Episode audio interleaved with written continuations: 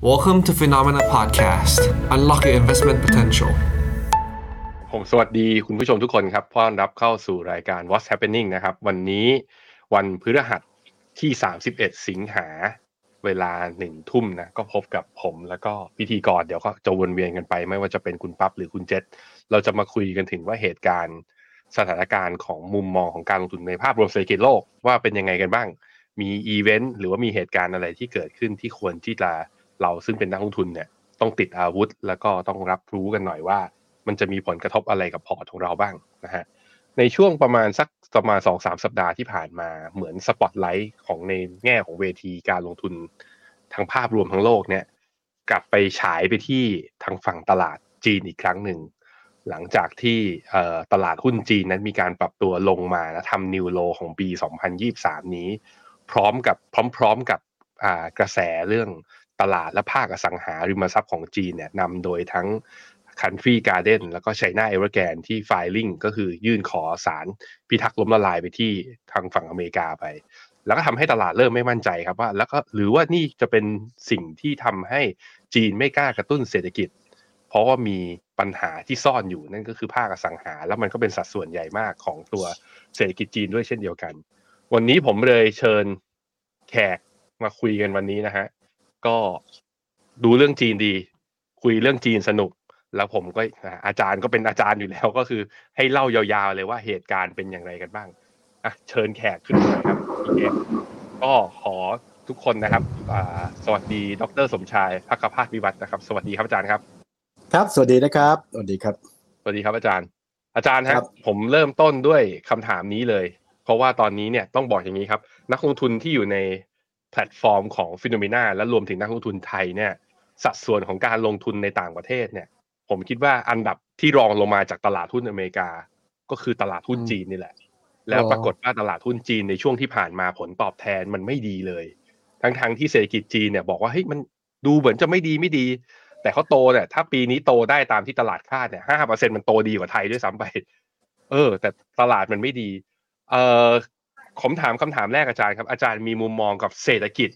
กับการเมืองของจีนณตอนนี้เป็นยังไง มองเหมือนชาติตะวันตกไหมว่า เออมันไม่ดีจริง ๆ หรือมันต้องมองในมุมอื่นบ้าง แล้วก็นำไปสู่ต่อไปครับ ถ้าถ้ามันไม่ดีเนี่ย มันจะเกิดวิกฤตในจีนหรือเปล่า ผมเริ่มต้นที่คำถามนี้ครับอาจารย์ครับ เพราะว่าเวลาที่เราพูดนะฮะสิ่งที่ผมกลัวมากที่สุด ก็คือหาว่าเราเนี่ยอาคตินะคุณจะเห็นว่าในชีวิตอาจารย์เองนะครับ ผมเป็นคนจีน พูดภาษาจีนรู้ภาษาจีนใช้ได้ อ่านภาษาจีนได้ แต่ผมก็เรียนอยู่ในต่างประเทศนะครับแล้วก็พูดง่าย ไม่มีประเทศไหนที่เรารักเท่ากับประเทศไทย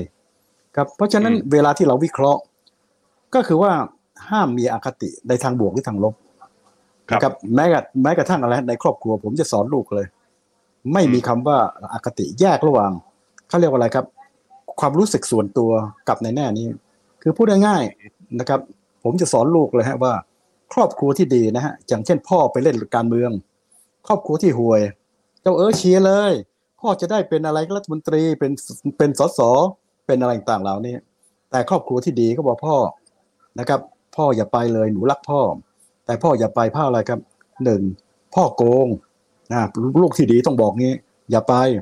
แล้วพ่อต้องไม่โกรธลูก แต่ว่าหนูรักพ่อนะแม้พ่อจะโกงก็ตามแต่อย่าเลย จะทำให้สังคมในประเทศสองพ่อไม่โกง แต่พ่อไม่เก่ง เพราะฉะนั้นพี่พ่ออย่าไปเลย เราต้องการลูกประเภทนี้ครับ เพราะฉะนั้นเวลาผมวิเคราะห์ต่างๆ เนี่ย สังเกตดู เวลาจะบอกว่าดีหรือไม่ดี เราจะต้องมีข้อมูลนะครับ แล้วก็บอกในลักษณะที่ให้มันเห็นชัด เพราะถ้ามามองจากจีนนะครับนะครับนะฮะเราก็จะดูว่าข้อมูลเหล่านี้มันเกิดการเปลี่ยนแปลงยังไงบ้าง เราจะได้ตอบได้ชัดเลยนะฮะข้อมูลตัวที่หนึ่งครับเอ่อต้อง จีนเนี่ยได้ชื่อว่าเป็นอัศจรรย์มิราเคิลนะครับมีการพูดเลย ผมอ่านหนังสือไม่รู้กี่เล่มนะครับรบเพราะฉะนั้นนะครับเอ่อพอสิ่งที่เกิดขึ้นคืออะไรครับ ตั้งแต่ 1978 สมัยเติ้งเสี่ยวผิงไอ้โทษนะตามนะฮะตั้งแต่ 1978 ไอ้ที่ for modernization การปรับนะครับนะครับ เราจะเห็นได้ชัดว่าอะไรนะครับ ตั้งเสี่ยวผิงจนถึง 2,000กับ8นะครับ 30 ปี ปรากฏว่าอัตราการเติบโตเฉลี่ย 10%ครับ สีจิ้งผิงเข้ามาในปี 2012 ในฐานะเลขาธิการพรรค 2013 ได้ตำแหน่งประธานาธิบดี และมีการวางยุทธศาสตร์ก็เลยจงกัวเมืองความฝันของจีน ตั้งแต่สีจิ้งผิงเข้ามาจนถึงก่อนโควิด อัตราการเติบโตเฉลี่ยประมาณเท่าไหร่ครับ 6หรือ7เปอร์เซ็นแล้วผมยังอืมขำเลย ใครต่อใครสมัยนั้น ก็บอกว่าเป็น new normal แล้วก็ครับจะนะอืมแต่ผมอืมเห็นลางแล้วครับว่ามันไม่ใช่ new normal แล้ว มันเป็นเรื่องของการเสีย เขาเรียกว่าเรื่องของเออความสามารถในการแข่งขันนะครับอืมเอ่อที่อาจารย์กล้าพูดเพราะอะไรครับเอ่อคุณลองไปอ่านหนังสือเล่มหนึ่งเขียนโดยคนจีน คนคนนี้ครับเก่งมากฉลาดมาก ชื่อว่าเลนูจองจองก็คือจริงจริงก็คือกิมกิมแปลว่าทอง เขาเขียนเรื่องนะครับ A New China Platform นะครับเอ่ออันอ่า New China เอ่อ no a book โอเคนะครับเขาฟ้องอืม from ครับอะไรครับเอ่อ socialism to capitalism เขาอือฮึจบอะไรครับ จบตรีโทเอกที่ฮาร์วาร์ดได้ทุนนะครับ และเดี๋ยวนี้ก็เป็นยังที่ปรึกษาของคล้ายๆของมีบทบาทอยู่ในเมืองจีนด้วย แต่ว่าเป็นอาจารย์อยู่ที่ London School of Economics นะครับอือฮึสอนปริญญาเอ่อตรีกับปริญญาโททางด้านเศรษฐศาสตร์นะครับเขาเขียนว่า New New China Playbook เขาบอกเลยว่าไอ้โมเดลของจีนเนี่ยที่ตั้งแต่สมัยอันนั้นถูกต้อง บอกตะวันตกแล้วอืมคุณไปดูถูกประเทศจีนไม่ได้ ของเขาพัฒนาในระบบที่ไม่เหมือนคุณน่ะเขาทำได้ดีอืมเพราะฉะนั้นตอนนั้น total factor productivity สูงมากตัวนี้นะครับแต่อันนี่ต้องยอมรับว่าตั้งแต่ตอนนั้น เขาใช้ไอ้ตัวนี้ไปหมดแล้ว คุณดีค่าแรงทุกถูกจนทั้งมันแพงแพงจากจนจนก็เป็นรวยรวย พัฒนาเทคโนโลยี เทคโนโลยีจากไม่รู้อะไรเลย สามารถที่จะไปพัฒนาก๊อปปี้เสร็จแล้วต่อยอด โอ้โหออกมาเยอะ จนกระทั่งเป็นเศรษฐศาสตร์เศรษฐกิจอันดับสองอะนะครับ แล้วก็มีการพูดกันด้วยซ้ำตอนแรกจะพูดว่า ปีสองปีเนี้จะแซงตอนนี้เริ่มมีการบอกดีไม่ดีอาจจะแซงไม่ได้แล้วโว้ยนะครับก่อนหน้านี้มีแต่บอกจะปีไหนว่าจะแซงตอนนี้เริ่มมีบอกเฮ้ยอาจจะแซงไม่ได้แล้วโว้ยเห็นนะครับ เพราะฉะนั้นที่เขาเป็นอย่างนี้ก็เพราะว่า ไม่ใช่ความผิดของสีจิ้งผิง แต่ว่าโลกมันเข้ามาสู่จุด ซึ่งพอสีจิ้งผิงเข้ามาตอนนั้นน่ะเศรษฐกิจจีนจะพัฒนาต้องต่อยอดด้วยตัวที่เขาเรียกว่าอะไรครับ product เทคโนโลยี อันนี้สำคัญมาก และเทคโนโลยีที่จะต่อยอดนั้นต้องเป็น high technology ตรงนี้แหละครับที่สร้างปัญหาให้กับจีนแล้วนะฮะเพราะว่าอืมการจะต่อยอดอันนี้เนี่ยนะครับมันไม่ใช่ง่าย เพราะว่า skill labor เนี่ยพัฒนาจากเกษตรมาอุตสาหกรรมเนี่ยง่าย จากอุตสาหกรรมไปสู่ดิจิทัลเนี่ยยากมาก คุณดูญี่ปุ่นสิครับ ยุคดิจิทัลนะครับแหงกไปเลย lost decade 1990เห็นไหมครับแต่เกาหลีใต้ยังเก่งกว่าเลยตรงนั้น เพราะฉะนั้นในกรณีนี้ประเทศไทยก็เหมือนกันครับ ตั้งแต่ 30 ปีดิจิทัลเศรษฐกิจของเราขยายตัวลดลงมาจนกระทั่งเกือบจะต่ำสุดในอาเซียนชนะบรูไนครับเท่านั้นเองเฉลี่ยสามเพราะฉะนั้นตรงเนี้ยเป็นเหตุผลอันหนึ่งอันแรกนะครับว่าเศรษฐกิจจีนเนี่ยที่บอ new normal เนี่ยเป็นการบอกถึงอะไรครับ ภาวะของจีนในเรื่องของความสามารถในการแข่งขันลดลง แต่พอหลังโควิด อ่าอันนี้สำคัญมากไอ้ไอ้ไอ้ตัวความไอ้ไอ้ตัวขีดความสามารถมันเห็นชัด ลดลงไปยิ่งกว่านั้น เพราะว่าอะไรครับ ปีที่แล้วขยายตัวสามปีนี้นะครับตอนเดือนมกราทำท่าจะดีนะพอหลังจากนั้นแย่มาตลอดเลย เพราะฉะนั้นพอตอนนี้รัฐบาลตั้งเป้าไว้ห้าเปอร์เซ็นตนะครับแล้วก็ต่อหน้านี้สถาบันหลายแห่งนะครับไม่ว่า IMF World Bank ก็ตั้งเป้าไว้ห้าเปอร์เซ็นกว่า เดี๋ยวนี้หลายสถาบันบอกว่าเฮ้ยไม่ถึงห้าเว้ยและต้องยอมรับว่ารัฐบาลตอนเนี้ย กำลังทำอย่างขยายให้ได้ห้าแต่คุณนะต่อให้ได้ห้าต่ำสุดในรอบห้าสิบปีนะเห็นไหมครับเพราะฉะนั้นอันแรกเลยจีนเกิดอะไรขึ้นครับ ก็คือในตัวมันเองได้ใช้พลังจนกระทั่งหมด ตอนนี้ต้องใช้พลังใหม่ พลังใหม่ตัวนี้เกี่ยวข้องกับ high technology เกี่ยวข้องเรื่องเรื่องของ AI เกี่ยวข้องกับเซมิคอนดักเตอร์ในระดับบนเซมิคอนดักเตอร์ระดับบนเนี่ยคืออะไรครับ ง่ายๆนะอย่างเซมิคอนดักเตอร์เนี่ย เป็นการปฏิวัติที่สำคัญมากตั้งแต่ปี 1950 เราลองสังเกตดูนะครับ ก็คือพัฒนาจากไอตัวไอตัวคอมพิวเตอร์ที่เขาเรียก ENIAC 1946 โอ้โห เป็นห้องเลยนะฮะ จนกระทั่งคนอือฮึไปค้นพบเรื่องทรานซิสเตอร์แล้วก็เซมิคอนดักเตอร์ได้รางวัล Nobel Prize หลายคนทำยังไงครับอือฮึไอตัวทรานซิสเตอร์ก็คือเหมือนกับไอตัวเซลล์สมองอะนะครับแล้วก็เก็บอยู่ในชิปพอเก็บปั๊บนะครับในชิปเล็กนิดเดียวนะ เก็บได้เท่าไหร่ครับ เป็น billion เพ ราะฉะนั้นอืมในกรณีคุณลองสังเกตดูสิครับดูภาพนี้ใครจะเชื่อเครื่องเล็กนิดเดียว มีสมรรถภาพมากกว่า e n e 1946เยอะมากเลย แต่ว่าในอันนี้มันเล็กลงไปเรื่อยๆเล็กลงเรื่อยแต่ตอนนี้มันมาอย่างนี้ครับเอ่อสิ่งที่กำลังเกิดขึ้นก็คือ จีนพัฒนาได้ดีมาก แต่ขณะเดียวกันจีนเองไม่สามารถไปสู่ high-end ได้ จีนขณะนี้กำลังพัฒเอ่อพัฒนาตัวไหนครับ เขาเรียกว่านี่ว่าตัวนะฮะอ่าเขาเรียกว่า legacy legacy เพราะว่ามรดก แต่ถ้าใช้กับเซมิคอนดักเตอร์หมายความว่าเป็นเซมิคอนดักเตอร์ระดับกลาง หมายถึงขนาดของมันเท่าไหร่ครับ 28 นาโนมิเตอร์นะครับนาโนที่คืออะไรครับหนึ่งในนาโนก็คือเท่ากับลดลงประมาณเท่าไหร่ครับ billion billionเพราะฉะนั้นอืมประเทศเนื้อที่ของโลกเนี่ย ถ้ากลายเป็นนาโนเนี่ย มันจะเหลือหนึ่งเมตรเข้าใจไหมแต่จีนทำได้28ได้ก่อนครับ แต่ของอเมริกาทำที่ไหน2นาโนมิเตอร์เพ ราะฉะนั้นอืมนี่แหละครับที่จีนเนี่ยกำลังถูกเล่นงานนะครับซึ่งเดี๋ยวอย่างส่วนหนึ่งก็มาจากเรื่องของนโยบายของสีจิ้นผิงทำให้เกิดเขาเรียกว่ามีปัญหาเรื่องภูมิรัฐศาสตร์ แต่ก็อาจจะมีข่าวดีอยู่นิดนึง เมื่อวานนี้อ่านข่าวเรื่องหัวเว่ยที่กำลังจะออกไอ้ไอ้ไอ้ไอ้อันใหม่อะเห็นได้ข่าวว่าเฮ้ยมันมันทำทำได้ถึง 5 นาโนมิเตอร์เว้ยซึ่งอันนี้จะทำได้เนี่ยถือว่าเก่งมากนะครับ อันนี้ก็ต้องมาดูว่ามันมันทำได้ขนาดไหนนะฮะเพราะว่าจีนเองจะถูกได้งานหนักเลย เพราะฉะนั้น โอเคนะครับ เพราะฉะนั้นเรื่องความสามารถในการแข่งขันเนี่ย เป็นตัวแรกสองอืมนะครับนะครับ สิ่งที่เกิดขึ้นก็คือเอ่อเรื่องของภูมิรัฐศาสตร์อันนี้ตามมาภูมิรัฐศาสตร์เนี่ยครับเริ่มตั้งแต่ทรัมป์นะครับ เข้ามาแล้วเล่นงานจีน ตัวที่หนักที่สุดไม่ใช่เรื่องกีดกันในการค้าหรอกครับ อันนี้เป็นตัวหนึ่งใช่ แต่คุณนะขนาดกีดกันในการค้านะการค้าระหว่างจีนกับอเมริกายังขยายตัวสูงมากเลย แต่ตัวที่ร้ายก็คือกีดกันทางด้านของอะไรครับ เรื่องของ เทคโนโลยี ซึ่งใช่ทางด้านอเมริการ่วมกับญี่ปุ่น เกาหลีสหภาพยุโรป เขาบอกเลยครับว่าหัวเด็ดตีนขาดจะไม่ยอมให้จีนไปที่ตรงนั้น เพราะว่าสิ่งที่เขากลัวคือว่าไม่ใช่กลัวเรื่องเศรษฐกิจนะฮะเขากลัวว่าจีนเนี่ยนะครับสังคมนิยมคุมทุนนิยมเนี่ยอะก็เอาอะไรก็เอาตัวเนี้ไปพัฒนาแสงยานุภาพทางทหารแถมยังมีบอกว่าเฮ้ย อาจจะยึดอะไรไต้หวันตรงนี้แหละครับ ที่ทำให้ในทางภูมิรัฐศาสตร์เนี่ย อเมริการ่วมกับญี่ปุ่นเกาหลีเนเธอร์แลนด์ต่างๆนะหัวเด็ดตีนขาดจะต้องบล็อกจีนที่จะเข้าไปสู่ high-end เซมิคอนดักเตอร์ซึ่งในอเมริกาเราจะเห็นได้ชัดว่าข้อหนึ่งเลย เมื่อประมาณปีที่แล้ว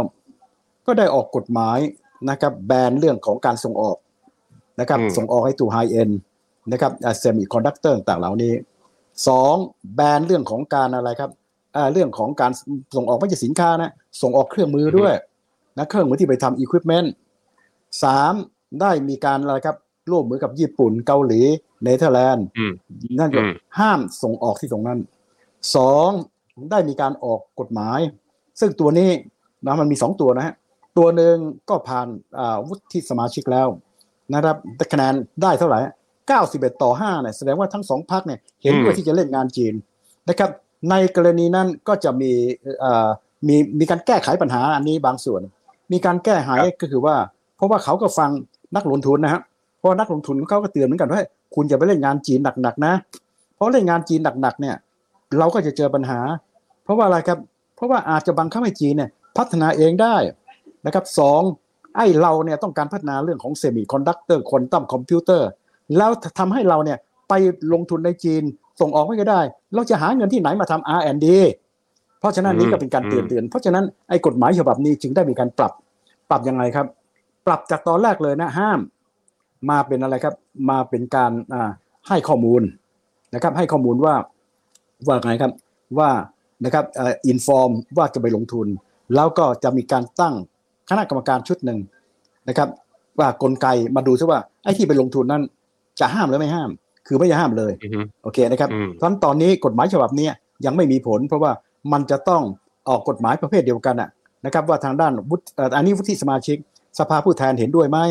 แล้วก็ถ้าไม่เห็นด้วยจะต้องประสานกว่าจะใช้ได้เนี่ยปีหน้า แต่ที่แน่ๆทางด้านของอะไรทางด้านประธานได้ออก executive order เรียบร้อยแล้ว ก็คือเมื่อประมาณอือฮึสักสองสามอาทิตย์ที่แล้ว executive order เนี่ยถ้าว่ากันไปแล้วเหมือนกับประเทศไทยเราเขาเรียกว่าอะไรฮะพรกพระราชกำหนด พระราชกฤษฎีกาเป็นกฎหมายที่ออกโดยฝ่ายบริหารนะครับอืมเพราะฉะนั้นในกรณีนี้ก็ออกมาชัดเลย ในตัว executive order ของไบเดนเนี่ยออกมาชัดก็ที่หนึ่งเลย ตัวที่จะห้ามห้ามเด็ดขาด มีสองตัวครับ quantum computer กับเซมิคอนดักเตอร์ระดับบน แล้วก็ระดับบนที่อาจารย์บอก ไอ้สองนาโนมิเตอร์อะไรตรงนั้นอืมที่เหลือจะมีเรื่องของอะไรครับ เทคโนโลยี เรื่องของ AI เรื่องของโลกร้อนด้านต่างๆ พวกนี้จะเอามาจะให้เขานะครับ มาพิจารณาลงมามาแจ้ง ให้ก็ว่าไปลงทุนอะไร แล้วก็จะมาดู นะครับเพราะฉะนั้นในกรณีแต่ที่ห้ามเด็ดขาด 2 ตัวครับเซมิคอนดักเตอร์ระดับบนกับเรื่องควอนตัมคอมพิวเตอร์ AI ระดับบนนี่ก็ห้ามเหมือนกันนะครับอืมและเพราะอันนี้อืมเป็นสิ่งที่เล่นงานเพราะฉะนั้นจีนถึงโมโหมากโต้กลับว่าให้คุณเล่นงานผมแบบนี้เล่นงานโต้กลับเรื่องไหน ไอ้บอกว่าอะไรครับเจมาเนียม เจอมาเนียมนะครับนะครับเชนเทียมอะไรต่างๆเหล่านี้แร่หายากนะครับแถมยังเล่นงานพวกอะไรครับ บริษัทเอ่อที่ทางด้านไอทีที่ไปลงทุนน่ะก็ถูกอะไรครับ ถูกทางด้านจีนเล่นงาน แต่จีนก็รู้ครับ ก็หาทางออกด้วยอะไรครับ บอกกับทางด้านของยุโรปว่าเฮ้ยคุณอย่าไปเชื่อไอ้กันนะครับ คุณนะฮะอืมแต่ทางด้านยุโรปเราจะเห็นชัดนะฮะก็ออกมาชัดว่าฉันไม่ได้ติดไม่ได้ตามกฎอเมริกา แต่มีสิ่งหนึ่งผมยังเห็นคุณค่าคุณ ผมจะไม่ตามกฎอเมริกา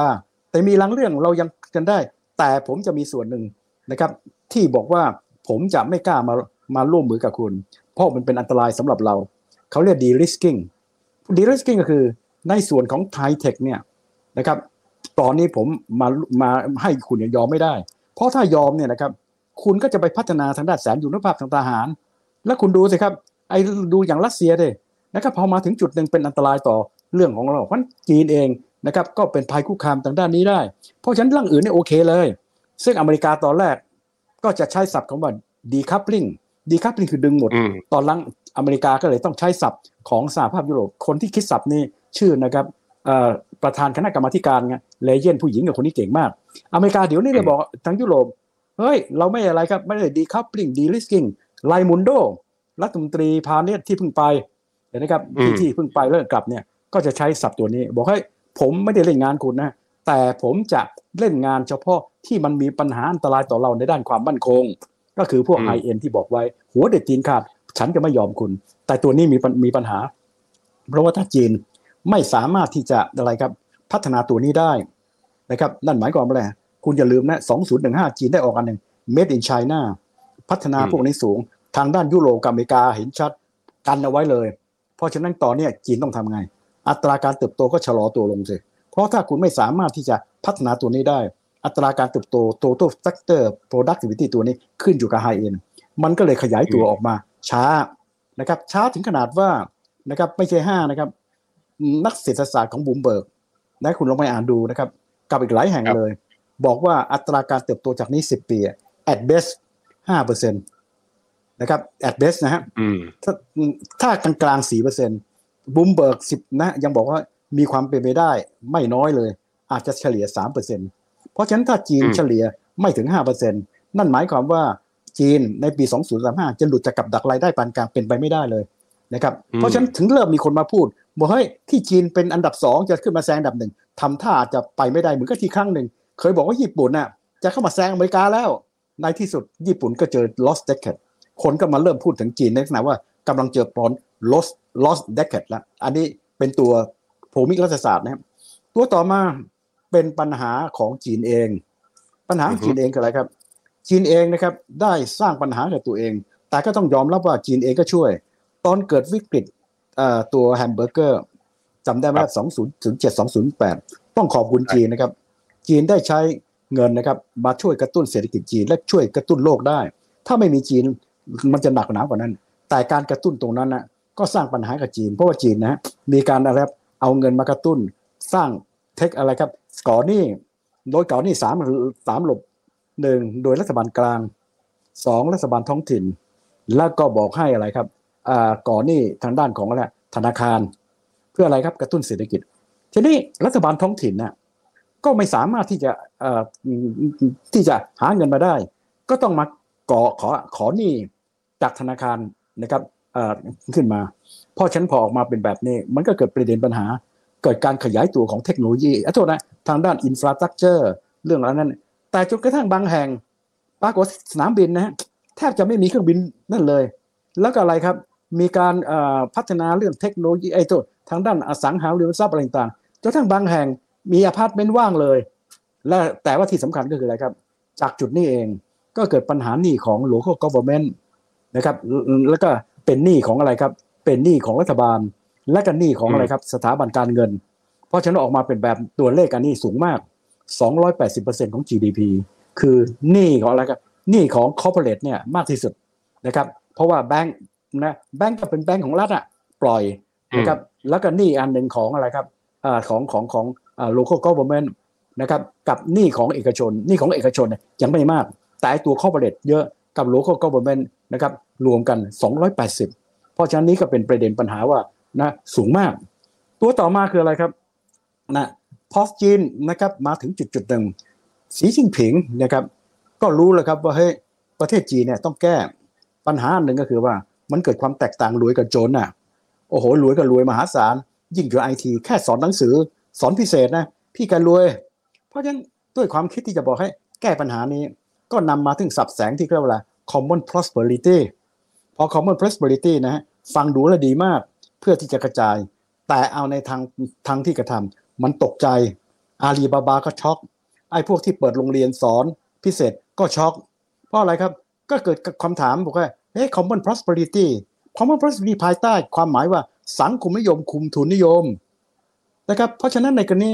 พอสังคมนิยมทุนนิยมเนี่ยสมัยก่อนนะครับคนไปลงทุนต่างๆ เหล่านี้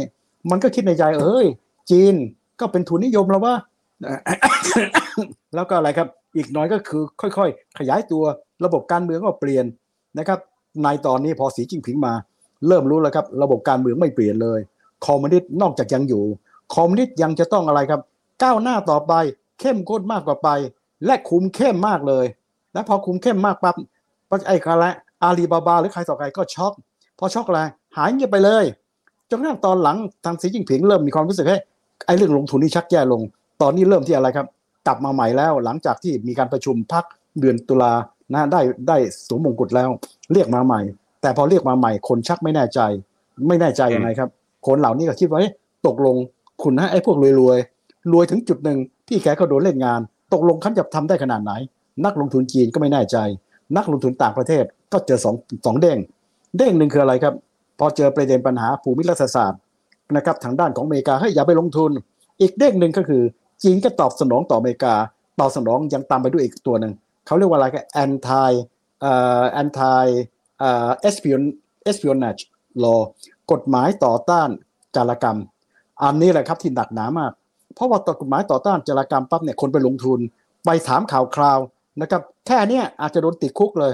จนกระทั่งอืมเดี๋ยวนี้นะคนเขาบอกไปคุยกับทางด้านข้าราชการ ไม่มีใครกล้าพูดอะไรเลย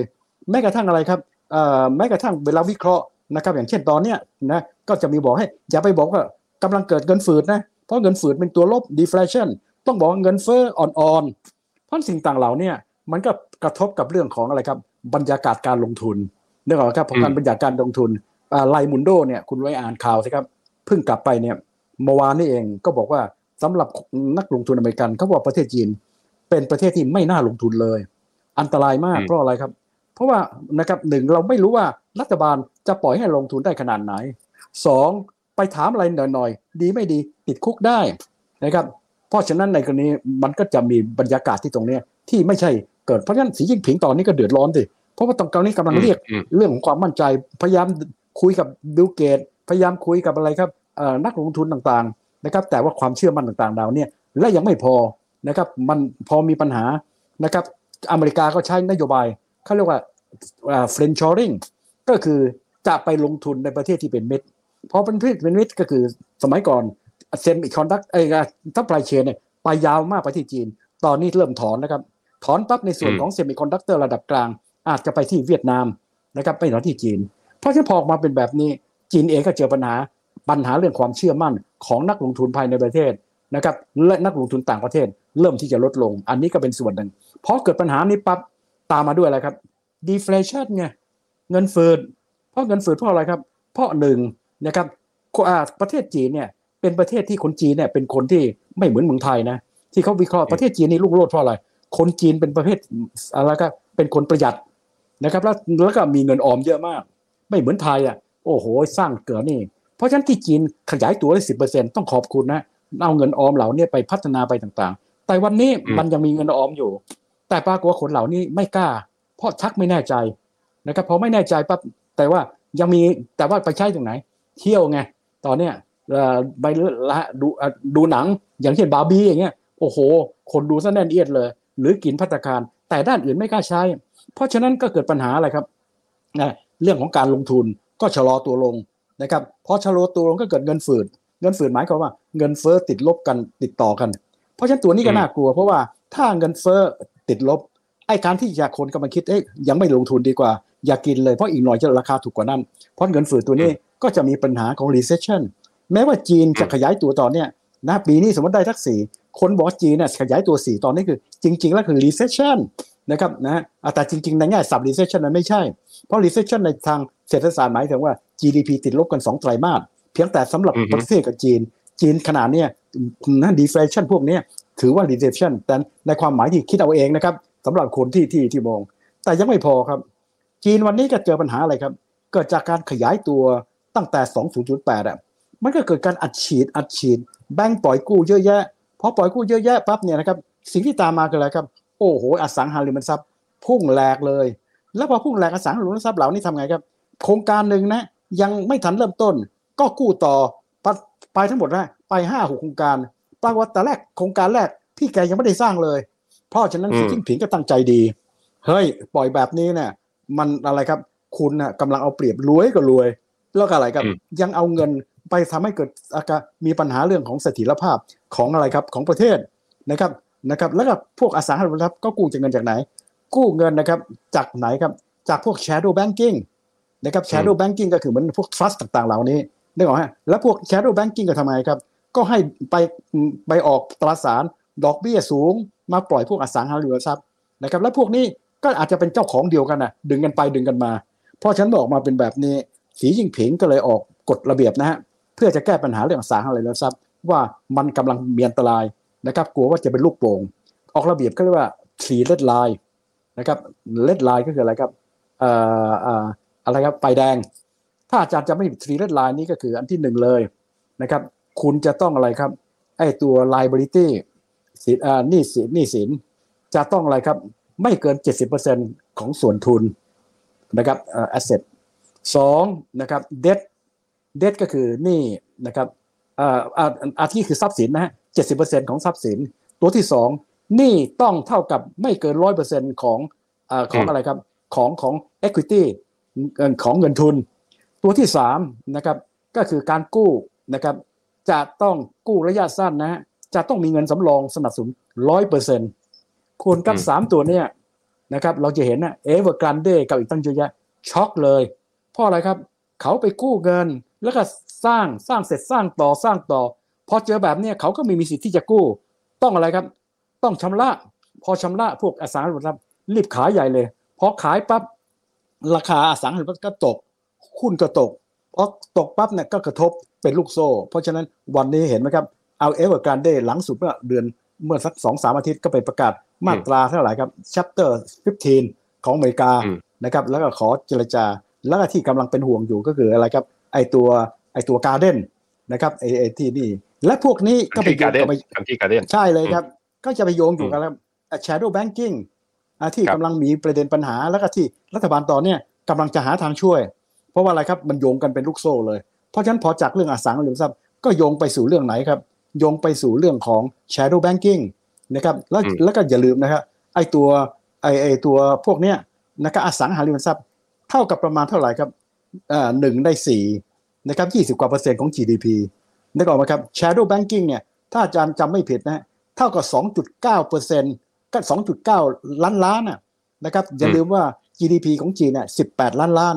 ไอ้ตัวนี้ 2.9 ล้านล้าน แต่ไม่ได้หมายความว่าทุกแห่งมีปัญหา เพราะฉะนั้นพอออกมาเป็นแบบนี้รัฐบาลจีน วันสองวันเนี่ยเริ่มที่จะพยายามที่จะให้แบงก์เข้าไปช่วย เพื่อไม่ให้เกิดอืมประเด็นปัญหาตามมา อันนี้ก็ตามมาด้วยปัญหา ปัญหาที่ตามมาอีกอันหนึงคืออะไรครับ ก็คือเรื่องของการว่างงาน การว่างงานโดยเฉลี่ยจริงๆ ไม่ได้ไม่ไม่ได้มากมาย ยังดีโอเคครับห้าลูกเปอร์เซ็นต์แต่ที่เป็นปัญหาคือคนที่จบมหาวิทยาลัยอัตราการว่างงาน 21เปอร์เซ็นต์กว่าครับได้บอกไหมครับ และที่ร้ายกว่านั้น เรื่องของนโยบายอะไรครับเอ่อลูกคนเดียวอะที่เริ่มตั้งแต่ 1978อะตอนนี้เริ่มมีปัญหาแล้ว เพราะว่าอะไรครับอืมประเทศจีนเนี่ยกำลังอยู่ในลักษณะเขาเรียกว่าอะไร aging society ซึ่งอันนี้ก็ทำให้ขีดความสามารถในการแข่งขันลดลงไปอีกเห็นได้ยังครับ เพราะฉะนั้นพอออกมาเป็นแบบนี้นะครับ นี่คือประเด็นปัญหาของจีนนะครับ อธิบายนะครับ อธิบายง่าย ๆ สรุปสำหรับคนเข้าใจฟังๆเกิดขึ้นมาจากครั้งแรก พูดง่าย ขีดความสามารถลดลงเพราะว่าใช้จนเกือบหมด ต้องเล่นตัวใหม่ คือเป็นไฮเทค ตัวใหม่ถูกเล่นงานด้วยภูมิรัฐศาสตร์ ตามมาด้วยอืมโรคแทรกซ้อนที่เกิดจากการเติบโตในลักษณะที่ขาดดุลยภาพ โรคแทรกซ้อนนี่กลายมาเป็นหนี้นะครับ280%โรคแทรกซ้อนก็คืออมอสังหาริมทรัพย์ โรคแทรกซ้อนอีกตัวหนึ่งก็คือเป็นเรื่องของอะไรครับ shadow banking นะครับอือฮึแล้วก็ที่ตามมาก็คือว่าในการที่จะทำตรงนี้นะครับ มันก็จะมีประเด็นปัญหาที่ตามมา ก็คือต้องการที่จะช่วยในด้านของเอเรื่องของอะไรครับ ในเรื่องของอุดมการณ์เพราะสีจิ้นผิงเน้นเรื่องสังคมนิยม พอเน้นเรื่องตัวนี้ปั๊บมันก็ทำให้เกิดอะไรขึ้นเนี่ยด้านหนึ่งช่วยไอ้ตัวอะไรครับพวกเอเวอร์กรนเดช่วยแบบบาซูก้าไม่ได้ เพราะไม่อยากที่อืจะช่วยปั๊บเนี่ยมันก็บานปลาย แต่อีกด้านหนึ่งการทำแบบนี้ความมั่นใจในการลงทุนชักหายไป เพราะไม่รู้ว่าสังคมนิยมจะคุมขนาดไหนเฮ้ยเดี๋ยวเดี๋ยวกันถูก แถมยังมีอีกเรื่องหนึ่งคืออะไรครับ มีประเด็นปัญหา คุมทางด้านของสังคมนี้คุมจนกระทั่งพูดอะไรนะครับ ในลักษณะที่เป็นลบเนี่ยชักไม่แน่ใจ เพราะฉะนั้นคนนักลงทุนแถมยังมีกฎหมายออกมาใหม่สำหรับเล่นงงานชื่อว่า anti espionage law เพราะฉะนั้นนี้ก็สร้างให้บรรยากาศการลงทุน แย่พอการลงทุนแย่ก็เกิดปัญหาคนชักจะอะไรครับ ไม่แน่ใจในชีวิต เริ่มที่จะอะไรครับนะไม่ยอมใช้เงินน่ะการเรื่องการไม่การผลิตน้อยลง การบริโภคก็น้อยลง ก็เกิดปัญหาเงินฝืด เห็นไหมครับอืมเพราะฉะนั้นนี่ก็เป็นประเด็นปัญหาต่างๆว่าที่เกิดขึ้นและตอนนี้รัฐบาลจะแก้จะแก้แบบบาซูก้าไม่ได้ เพราะถ้าแก้แบบบาซูก้ามันก็จะเกิดปัญหากลับมาใหม่ เรื่องของอะไรอสังหาริมทรัพย์เอ่อเป็นแบบ bubble นะครับแล้วก็อืมสิ่งที่แก้ได้ตอนนี้คืออะไรครับ ใช้เป็นแบบนะแยกก็ค่อยๆทำเช่นลดดอกเบี้ย แต่พอลดดอกเบี้ยก็มีปัญหาเพราะดอกเบี้ยของจีนลดลงแต่ดอกเบี้ยของอเมริกาขึ้นไปถึงห้าเปอร์เซ็นกว่า อันนี้ก็กระทบอืมกับอะไรครับ เกิดกระทบกับเรื่องของอัตราแลกเปลี่ยนหยวนน่ะเห็นไหมครับอืมเจ็ดบาทกว่าเลยอะเจ็ดจุดสามกว่าเนี่ย เพราะฉะนั้นอันนี้ก็แก้ลำบากเพราะว่าความแตกต่างที่ตรงนี้ เพราะฉะนั้นจะฮะอะยังเก่งก็คืออะไรครับ อาจจะช่วยเรื่องตลาดหุ้นนิดหน่อยการช่วยทางด้านไหน ช่วยทางด้านแบงค์ให้สินเชื่อนะครับแล้วก็ช่วยทางด้านมอดเกตอันนี้เริ่มแล้วครับมีการลดดอกเบี้ยในแง่ของอะไรจำนองนะครับตอนแรกก็จะมีการลดอ่าลดดอกเบี้ยระยะสั้น กับระยะอ่ากลางแต่ว่าตัว 5 ปียังไม่ยอมลด แต่ตอนหลังเริ่มที่จะลง แต่อันนี้ถือว่าเป็นการแก้ปัญหาแบบเขาเรียกว่ายังแบบแยกส่วนยังไม่ทำคนคนก็ยังไม่เคยแน่ใจ เพราะอยากจะให้อืมรัฐบาลเนี่ยแก้ด้วยปัญหาบาซูก้าก็คือแบบเรียกว่าใหญ่โต แต่รัฐบาลก็ยังมองเห็นว่ายังไม่มีความจำเป็น หรืออาจจะยังต้องการที่จะรักษาดุลยภาพตัวนี้อยู่ เพราะว่าจีนยังมองว่าเฮ้ยตอนเนี้ยนะครับอย่าให้มันเป็นแบบเก่าเลย เพราะว่าต้องการที่จะให้ประเทศจีนอย่างน้อยที่สุด เป็นการขยายตัวแบบมีคุณภาพ แล้วครัก็บพยายามจะเน้นแต่ตัวที่ที่ยังดีอยู่นะ ซึ่งเป็นไปตามที่อือฮึสีจิ้งผิง ไอ้ตัวที่เป็นการลงทุนนะฮะได้ส่วนนี้ไม่ลดนะสูง EV อย่างเงี้ยเห็นไหมครับขยายตัวได้ดีเลยนะครับ อันนี้ก็อืมเป็นส่วนหนึ่งที่ทางด้านไฮเทคด้านอะไรพวกเนี้ยของของจีนนะทำได้ดี เพราะในส่วนนี้ก็ต้องต้องยอมรับว่ามันก็ทำได้ในในในในในระดับแต่ไอ้ส่วนต่างๆ อันอื่นเนี่ยกำลังถูกถูกกระทบที่เป็นปัญหา เพราะโดยสรุปถ้าเรามองจากไอ้ตัวแปร เป็นตัวเลข ก็ต้องยอมรับว่าประเทศจีนตอนเนี้ยเป็นเสือลำบากครับ แม้แม้กระทั่งอืมความตั้งใจที่จะให้ปีเนี้ยขยายตัวได้ห้าเปอร์เซ็นก็กำลังดิ้นรนนะฮะทำอยู่ แล้วเราจะเห็นได้ชัดนะตอนตอนเดือนมกราเนี่ยมันมีความหวังเอาดีพอหลังจากมกราตัวเลขออกมาแย่หมดเลยนะครับส่งออกก็แย่เรื่องของอะไรครับการการบริโภคก็แย่ การลงทุนก็แย่ เรื่องของการผลิตก็แย่ เพราะฉะนั้นสิ่งต่างเหล่านี้ก็เป็นตัวที่อธิบายนะว่าว่าจีนขณะเนี้ย กำลังต่อสู้กับอืมสถานการณ์ รัฐบาลก็พยายามที่จะสร้างดุลยภาพให้เป็นไปตามที่เขาต้องการ แต่อย่างไรก็ตามนะครับ ก็ต้องยอมรับแต่ยังต้องยอมรับว่าจีนเองก็ยังมีกระสุนอยู่นะครับ เพราะฉะนั้นอย่าไปดูถูกจีนนะครับ เพียงแต่ว่าอืมกระสุนอันเนี้ยมันมีข้อจำกัดในการใช้มากขึ้น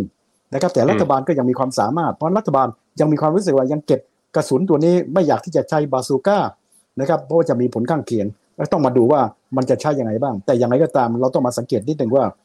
นะเรื่องจากเรื่องของไอ้ไอ้ไอ้อะไรฮะไอ้ความสามารถในการแข่งขันเนี่ยมันขึ้นกับตัวแปรสำคัญมาก ต้องไปสู่ไม่ใช่แค่ดิจิทัลวันนี้โลกกำลังไปสู่เรื่อง AI ไปสู่เรื่องควอนตัมคอมพิวเตอร์และแม้กระทั่งเซมิคอนดักเตอร์อีกน้อยก็จะจบลง เพราะอะไรครับเซมิคอนดักเตอร์เนี่ยคุณได้ 2 nanometer ยังเรียกว่าเมื่อยังใหญ่เกินไป เพราะฉะนั้นทางออกคืออะไรครับ ต้องใช้ควอนตัมควอนตัมคืออะตอม ซึ่งตรงนี้แหละครับที่จะเป็นการท้าทาย ทุกประเทศนะครับเพราะอเมริกานำจีนก็พยายามที่จะพัฒนาตรงนี้ เพราะโลกกำลังเข้าสู่เปลี่ยนจากดิจิทัลคอมพิวเตอร์มาสู่โลกของอะไรควอนตัมคอมพิวเตอร์ซึ่งก็เป็นอีกเวทีหนึ่งที่จะอธิบายการแข่งขันนะซึ่งในส่วนนี้ต้องยอมรับว่าอเมริกายังได้เปรียบทางด้านจีนอยู่ แต่จีนเองก็อืมดูถูกเขาไม่ได้ก็ขึ้นอยู่กับว่าจากนี้ไปเนี่ยจีนจะสามารถที่จะ transcend พัฒนาตัวเองนะครับ ให้หลุดนะครับอ่าหลุดออกมาไปสู่เรื่องของไอเอ็นได้ไหมถ้าอย่างที่เอ่อหัวไว้เนี่ย ที่ได้ยินมาเนี่ยถ้าหากว่าเป็นจริงก็น่าจะชมเชยนะครับนั้นเราต้องมาดูว่าจะแก้ตรงนี้ได้หรือไม่ ตัวเนี้ยแต่ยังไงก็ตามต้องยอมรับว่าจีนขณะนี้จากนี้ไป 10 ปี อัตราการเติบโตที่นักเศรษฐศาสตร์เขาวิเคราะห์ไว้ at best คือ 5%ถ้าเขาได้ 5%โอเคเลยครับเพราะนั่นหมายความว่าเขาครัจะบหลุดจากกับดักรายได้ปานกลางในปี 2035 แต่ถ้าต่ำกว่านี้ประเทศจีนก็จะเจอปัญหา แต่ว่าคนที่มองโลกในแง่ร้ายอาจจะบอกว่าจีนนะฮะจะอยู่ในสถานะเหมือนกับญี่ปุ่นเมื่อปี 1990 เขาเรียก lost decade lost decade คืออัตราการเติบโต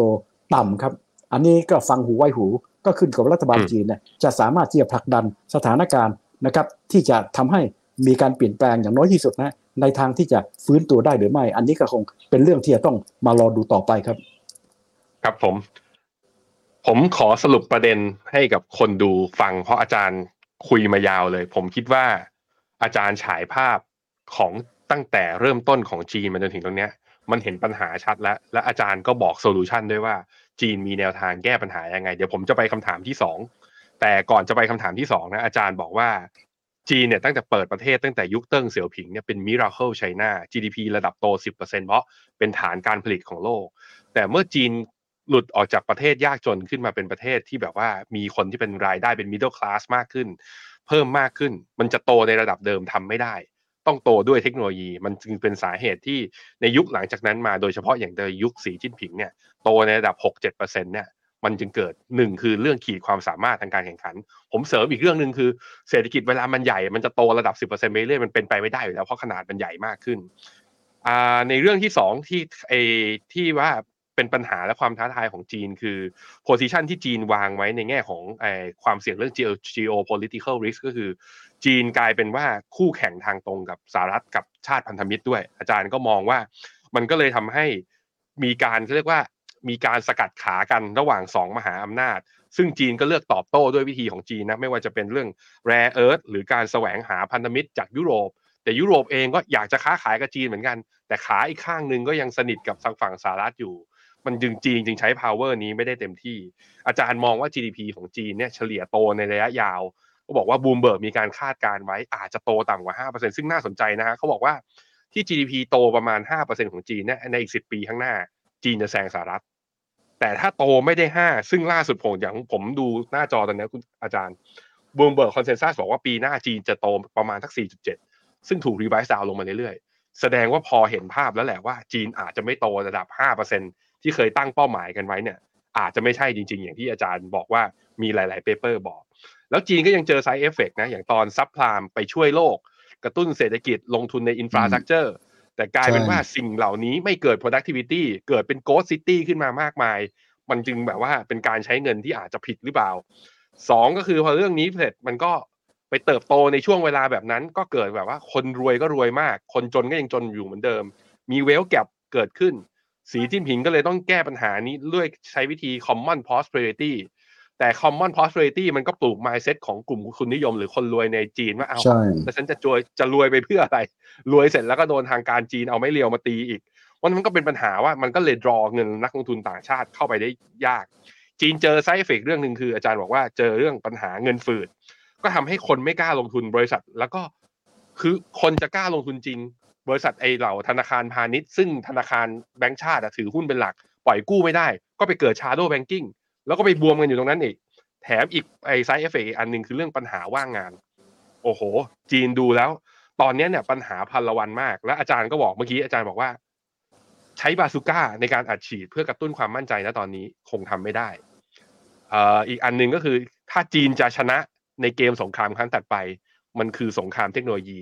ไม่ใช่ใช่ semiconductor อย่างเดียวนะ คือ AI เรื่องควอนตัมซึ่งตรงนี้ก็ยังตรงนี้ก็คงน่าจะยังเร็วไปนะอาจารย์นะ ที่เราจะบอกว่าจีนชนะ หรือว่าอเมริกาชนะยังต้องรอดู แต่ว่ามีมีอีกเกมหนึ่งที่จีนพยายามทำและอาจารย์แตะมาแล้วเมื่อกี้ครับ เรื่องการแสวงหาพันธมิตรในระดับโลก สัปดาห์ที่แล้ว จีนมีการประชุมบิกส์ไปคุยกัน แล้วเราเห็นคอนฟ lict เล็ก ๆ อย่างจีนก็บอกว่าเฮ้ยเราไปรวมกลุ่มไปหาชาติพันธมิตรมา เราจะได้เอาไอ้กลุ่มบิ๊กเนี้ยไปคานอำนาจกลับมาหาอำนาจเดิม แต่กลายเป็นว่าพี่ใหญ่แบบเพื่อนๆในกลุ่มบิ๊กเองอย่างอินเดียไม่เอาด้วย บอกเฮ้ยไปทำแบบทะเลาะอย่างนั้นไม่ได้ คุณต้องแบบว่า เรารวมกันเพื่อที่จะทำให้เศรษฐกิจโลกมันโต ไม่ใช่เอาไปแข่งกัน อาจารย์มองว่าบริกเนี่ยจะเป็นเครื่องมือในการจีนจะมากำหนดทิศทางหรือแสวงหาพันธมิตรได้ไหมจีนจะใช้เกมภูมิรัฐศาสตร์ยังไงดี อาจารย์เออดีมากตั้งคำถามนี้ ตัวบลิกเนี่ยฮะของเราเนี่ย ปรากฏว่าโซเชียลมีเดียเราอะนะครับ ไปโหยเขียนซะไกลเลยคุณลองสังเกตดูยกเว้นปีนี้ เวลาประชุมบลิกนะฮะคนไทยแทบไม่รู้จักเลย แต่ปีนี้ครับมันโด่งดังเพราะอะไร เพราะว่าเราไปเชื่อโซเชียลมีเดียฝรั่งนะครับ ซึ่งโซเชียลมีเดียฝรั่งก็มีปัญหาเยอะนะครับเออเนี่ยจำได้ไหมครับ จะบอกเลยบลิกปีนี้จะมี common currency อืมเงินสกุลเดียวกัน แล้วก็เชื่อกันเป็นตู่เป็นตาเลย ผมหัวเราะจนท้องทักท้องแข็งเลย เพราะอะไรครับ การที่จะมี common currency เนี่ยสำหรับบลิกนะฮะอาจารย์บอกได้เลยนะครับ เป็นแบบยูโรนะฮะผมบอกเลยครับ ชาตินี้ก็เป็นไปไม่ได้เอ้ยอืมทำไมอาจารย์กล้าพูดสำหรับเป็นเงินสกุลยูโรนะนะครับ เพราะว่าอะไรครับนะครับ แบงค์ง่ายมากเลย แบงค์รู้ไหมครับ การจะเป็นเงินสกุลยูโรได้นะครับนะครับ ข้อหนึ่งเลย ประเทศสมาชิกของบริก ต้องทำแบบ 20 ประเทศของยูโรหนึ่งนะครับอัตราแลกเปลี่ยนฟิกก็คือไม่มีการขยับขยื่นเลย ฟิกกับอะไรครับอ่าหมายถึงฟิกจนกระทั่งต่างคนต่างใช้ยูโร ไม่มีเงินของอืมสกุลตัวเอง เพราะฉะนั้นถ้าอืมบิกจะทำจะไม่มีเงินรูปี จะไม่มีเงินหยวน จะไม่มีเงินอะไรครับรูเบิลจะกลายเป็นบลิกอ่าสองดอกเบี้ยจะเหมือนกันเป๊ะเลยสาม ห้าประเทศนี้จะมีธนาคารกลางนะครับ ECB ที่อยู่ที่ไหนอยู่ที่เอ่อทางด้านของอะไรครับเอ่อของของของเอ่อเยอรมันนะครับอืมอืมแค่นี้เองแหละครับ ถามว่าห้าประเทศเนี้ยนะครับ มีความแตกต่างกันถึงขนาดนี้นะแล้วก็สองถ้าคุณอยู่ในอยู่ในลักษณะ common currency คุณไม่มีความคล่องตัวในการลดอัตราแลกเปลี่ยน อังกฤษมามันถึงไม่อยากเข้า เพราะมันเคยพยายามอืมจะเข้าทีหนึ่งยังไม่ใช่เงินสกุลเดียวกันที่ EC ถ้า ECU ECU ไม่ใช่เงิน common currency แต่ว่าเป็นเงินที่ลดอัตราแลกเปลี่ยนของประเทศสมาชิก ปรากฏว่าอืมลดกันไม่ห่างกัน 4.5 อังกฤษในที่สุดแจ้ง เลยขอออกไปเลยพอออกไปเลยปั๊บนะอังกฤษนะทำไงมีความคล่องตัว เพราะฉะนั้นสี่ห้าประเทศนี้ยังไม่ทันไร จีนก็มีปัญหาเรื่องของทางด้านอะไรครับ ทางด้านของไอ้ตัวบราซิลก็มีปัญหาเพราะถามเลยครับ ว่าสี่ห้าประเทศเนี้มันรวมกันได้ยังไงวะฮะแล้วอีกเรื่องหนึ่งก็คือ มีเงินสกุลเดียวกันได้ยังไง และอย่างน้อยและอย่างที่สำคัญ ก่อนที่คุณจะเข้าไปสู่เงินสกุลเดียวกันนะคุณจะต้องมีการดำเนินการเงินเฟ้อระหว่างการห่างกันไม่มีสองสามเปอร์เซ็นต์หนี้สาธารณะไม่เกินหกสิบเปอร์เซ็นต์แล้วก็อะไรครับอืมการขาดดุลก็ประมาณไม่เกินสามเขาเรียกว่า convergent criteria นะครับครับอืมเพราะฉะนั้นในกรณีนี้ประเทศ 27 ประเทศ หลายประเทศมีบางประเทศเข้าได้แต่ไม่อยากเข้า เช่น สวีเดนนะครับกับอืมอะไรการทางด้านของเดนมาร์กแต่หลายประเทศอยากเข้าแต่เข้าไม่ได้ โปแลนด์ สาธารณรัฐเช็กนะครับแล้วก็อะไรครับโรมาเนียบัลแกเรีย เพราะไม่สามารถที่จะปรับขึ้นมาได้ นึกภาพออกไหมครับ เพราะฉะนั้นลองสิงแล้วตอนนี้รับไปหกประเทศเว้ยหกประเทศมีอะไรบ้างอ่าฮะอาร์เจนตินาซึ่งเป็นล้มละลายอยู่ตลอดเวลาสองประเทศอะไรครับอ่าอ่าอียิปต์สามเอธิโอเปีย สี่อ่าอ่าอะไรครับยูไนเต็ดอาหรับเอมิเรตส์ห้าอืมอ่าอิหร่านหกอืมซาอุดิอาระเบีย ลองวาดภาพดูสิบเอ็ดประเทศนี้ จะตั้งธนาคารเดียวกันเหรือว่าเนี่ย เงินสกุลเดียวกันเหรือว่าเนี่ย เข้าใจไหมครับ เพราะฉะนั้นผมถึงอืมขำนะพอถึงจุดหนึ่ง พอมาถึงปั๊บไอ้ตัวอะไรครับแอฟริกากับทางด้านอินเดีย ก็เห็นในโซเชียลมีเดียของฝรั่งอะมาพูดเรื่อง common currency เขาเลยบอกขอให้หยุดพูดได้ไหมนะครับอืมคุณรู้เปล่าก็ใช้ศัพท์นี้เลยนะครับ ถ้าจะตั้งนะครับ นะครับเขาไม่อยากจะบอกนะครับใช้เวลาเป็นสิบสิบปีนะครับแล้วบอกว่าไปไม่ได้ไม่ต้องมาพูดเลย คุณน่ะเขาว่ารู้จักคำว่า monetary union ไหมถ้าคุณนะไม่รู้จัก monetary union ไม่ต้องมาพูดเรื่อง common currency หรอกครับ monetary union คืออะไรครับ อย่างที่อาจารย์บอก หมายความว่าเงินสกุลเดียวกัน ธนาคารเดียวกัน ดอกเบี้ยเดียวกัน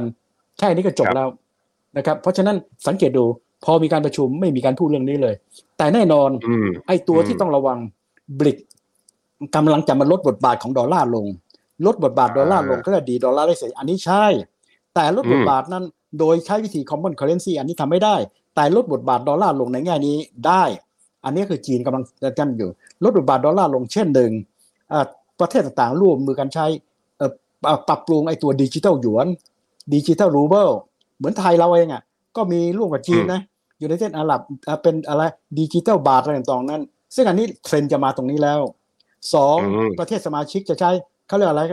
อ่าอ่าอ่าไอ้ local currency อะเช่นจีนซื้อสินค้าจากอินเดียก็ใช้รูปีรูปีอ่ามมาใช้ของจีน อันนี้โอเคเลยนึกออกไหมครับอืมเพราะฉะนั้นพวกเนี้ยเป็นสิ่งที่เป็นไปได้ บทบาทของดอลลาร์จะลดลง อันนี้เห็นด้วยเลยอือฮึแต่ไม่ใช่บอกว่ามี common currency เพราะฉะนั้นสิ่งที่อือฮึจะเกิดขึ้นคืออะไรครับ ไอ้ตัวบริกนั้นจริง ๆ แล้วนะครับมันรวมมาตั้งแต่ปีไหนรู้ไหมฮะ ชื่อบริกจริงๆอะมาจาก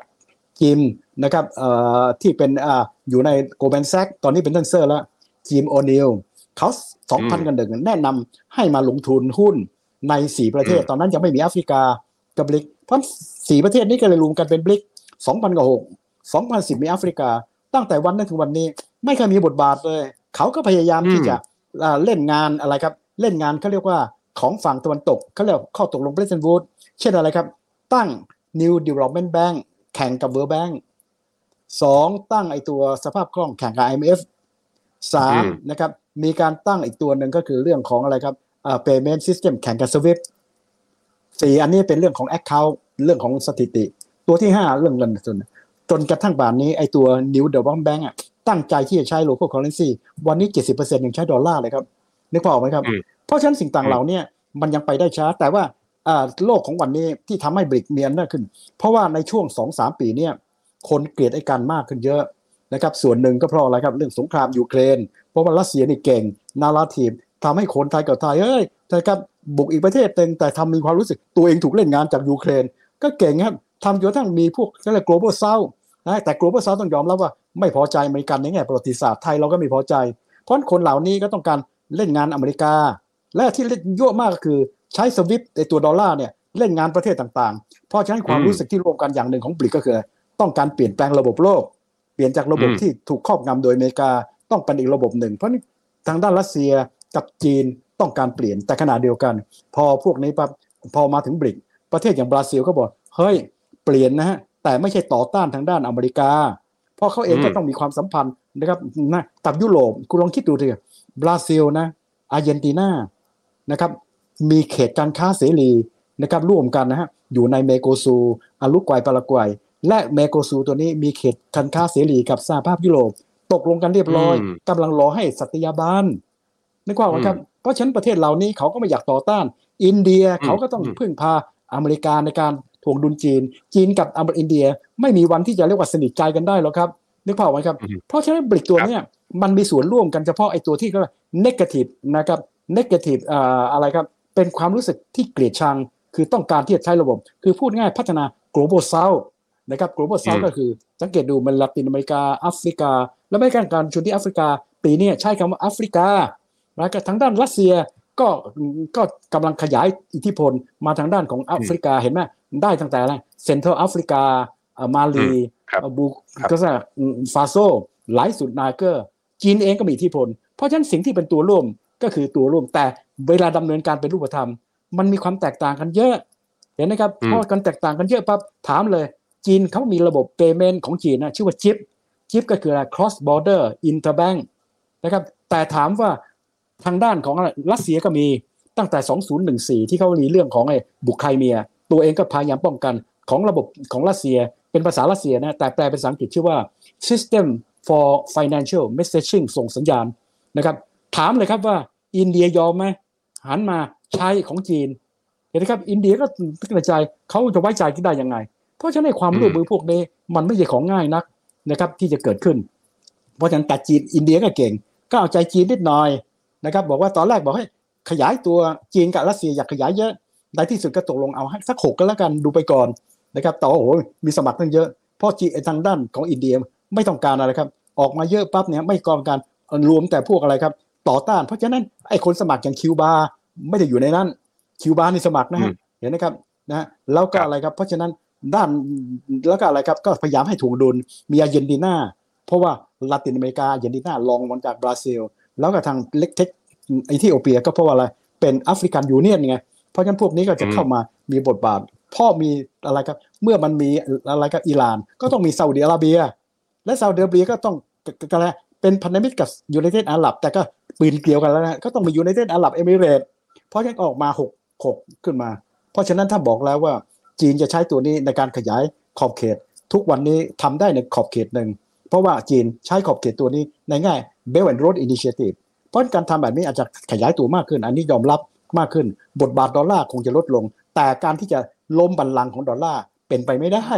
การจะล้มบทบาทดอลลาร์เนี่ยนะครับนะครับดอลลาร์อธิบายง่ายๆเป็นรูปธรรม ดอลลาร์ขนาดนี้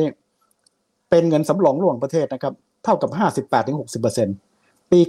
91ประมาณ70ลดลงไปประมาณ10ในอนาคตคงลดไปบ้างนะครับ ที่เหลือเป็นยังไงบ้างครับ20%เป็นของยูโรเอ่อ5%เป็นของเงินปอนด์4%กว่าเป็นของอะไรครับ เป็นของเงินเยนของหยวน2%กว่า ถ้าเป็นการค้าระหว่างประเทศ ดอลลาร์นี่88%ถ้าเป็นโฟเล็กดอลลาร์90กว่าเปอร์เซ็นต์ ถามเลยครับว่าหยวนจะไปล้มล้มได้ยังไง เลขข้อหนึ่งที่ทำให้หยวนเนี่ยล้มไม่ได้ ถ้าตราบใดประเทศจีนยังเป็นระบบเขาเรียกว่าอะไรครับ เป็นระบบเขาเรียกว่าอำนาจนิยม แบบเดียวกับทางด้านปูติน ถามเลยครับว่ามีใครอย่าไว้ใจครับ ที่จะมีการโอ้โหใช้เงินตัวนี้ขึ้นมา มัน impossible เพราะว่าพอคุณเป็นระบบอำนาจนิยมนะครับคุณสามารถที่จะไม่พอใจเปลี่ยนแปลงอะไรขึ้นมาได้เลย เพราะฉะนั้นการที่จะใช้ตรงเนี้ยมันย่ำลำบากมากนะครับที่และข้อสองนะครับคุณดูสภาพคล่องสิครับ ของอเมริกาเนี่ยเวลาที่คุณมีต้องการลงทุน สภาพคล่องเยอะไปซื้อพันธบัตรของอเมริกานะครับพันธบัตรของอเมริกาเยอะแยะ ไปถามว่าถ้าวันนี้อยากจะซื้อพันธบัตรของจีน ถามเลยครับมีน้อยมาก เพราะของเรายังไม่ได้เปิดเท่าไหร่เลยนะและอีกอย่างหนึ่งเรื่อง confidence confidence เนี่ยไม่ใช่ของของของง่ายเลย หลังจากเรื่อง 1971 ทางด้านของดอลลาร์ไม่ได้ผูกพันกับทางด้านของทองแล้ว เพราะไม่มีทองสำรองแต่ว่ามันสร้างสมทำให้เกิด confidence เหมือนกับอะไรกับบิตคอยไงไม่มีอะไร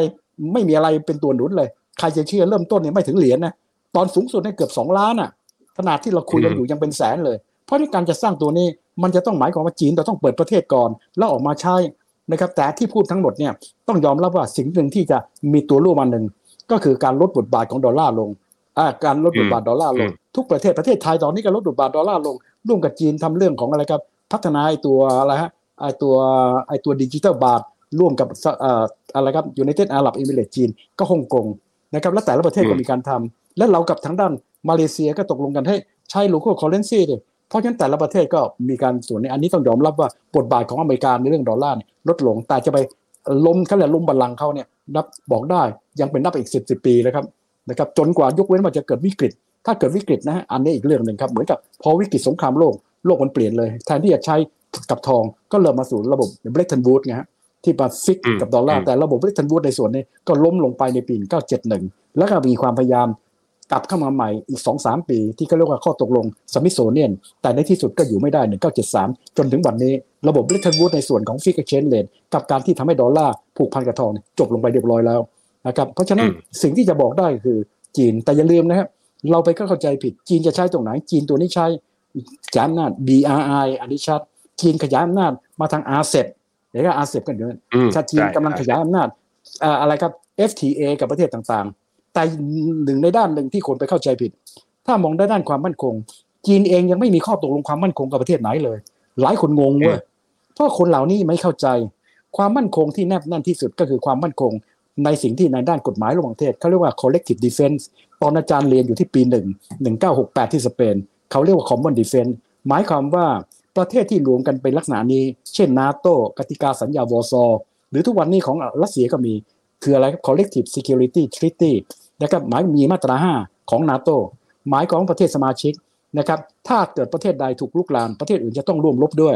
ซึ่งอเมริกาซึ่งในกรณีจีนนะยังไม่เคยทำกับประเทศไหนเลย นึกภาพออกครับกับทางด้านของอะไรครับชังไฮโค p o r a t i o n ก็ไม่ไม่ได้อยู่ที่ตรงนั้น อย่าลืมว่าจีนยังไม่มีพันธมิตรในลักษณะนี้นะ แต่ทางด้านอเมริกามีนาโต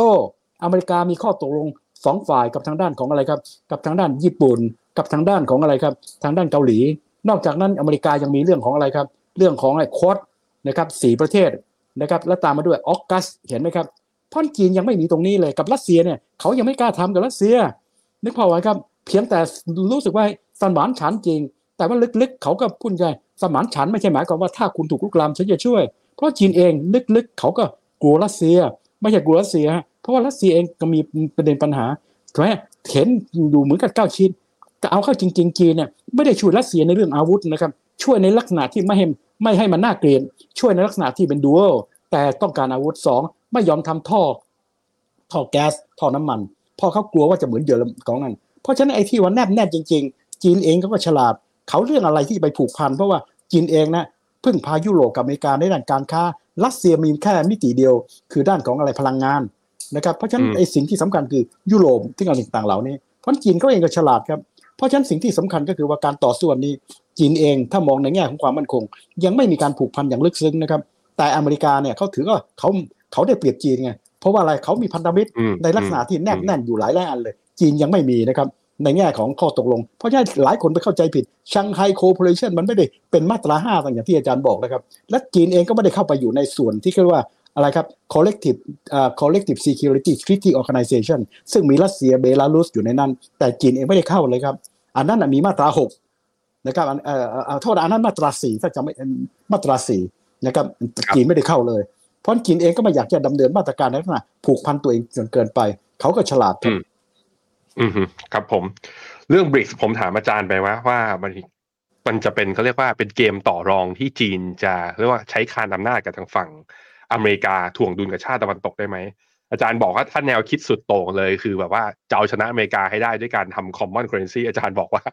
เพอร์เจอร์บอกอย่างนี้ได้เลยว่าไม่มีทางเป็นไปไม่ได้ เพราะมันต้องปรับให้เป็นคล้ายๆกับ standardize ให้มันมาตรฐานเท่ากัน มันต้องไปใช้ดอกเบี้ยเหมือนกัน นโยบายเหมือนกัน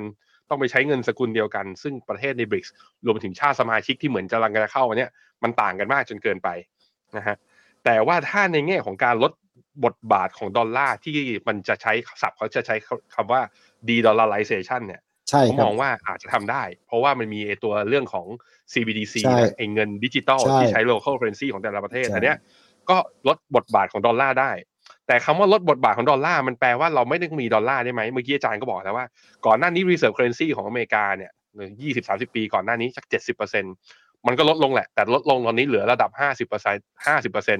คือถ้าใช้เวลาสามสิบปีอะลดปีละเปอร์เซ็นต์คุณคิดว่าแล้วดอลลาร์มันจะเป็นแบงก์กงเต็กหรือเปล่า มันก็ไม่อีก แต่มันลดได้นะฮะเอ่อและอีกอย่างหนึ่งคืออาจารย์บอกว่าโลกก็ไม่ได้มีตัวเลือกอื่น นอกจากดอลลาร์ด้วยเพราะสกุลอื่นๆ มันก็ยังมีปัญหาของมันเองโดยเฉพาะสกุลหยวน อีกเรื่องหนึ่งที่อาจารย์อันนี้น่าสนใจ ตอนปิดท้ายอาจารย์บอกว่า เออ ผมก็ไม่ได้สังเกตมุมนี้ก็คือ จีนเนี่ยจริง ๆ แล้วยังไม่ได้มีข้อตกลงทางด้านความมั่นคงกับประเทศไหนๆนะไม่เหมือนอเมริกามีนาโตมีข้อตกลงสองฝ่ายกับทั้งญี่ปุ่นเกาหลี หรือว่าอย่างการรวมกันอย่างควอดที่มีอินเดียกับออสเตรเลียเนี่ย อเมริกาเขามีทั่วโลกนะ แต่จีนเนี่ยยังไม่มีเรื่องนี้ เพราะฉะนั้นอ่าสรุปก็คือบริกเนี่ยเป็นเกมที่ จีนมันก็เหมือนกับมันก็เหลือกระดานให้เล่นแค่นี้แหละ แต่ถามว่ามันจะมีบทบาทได้หรือเปล่า อาจจะไม่ใช่ตัวเลือกแรก ๆ ที่จีนจะทำผมถามคำถามสุดท้ายครับอาจารย์ ขอใช้ระยะเวลาปะขออาจารย์ห้านาที อันนี้ขอสั้นลงหน่อย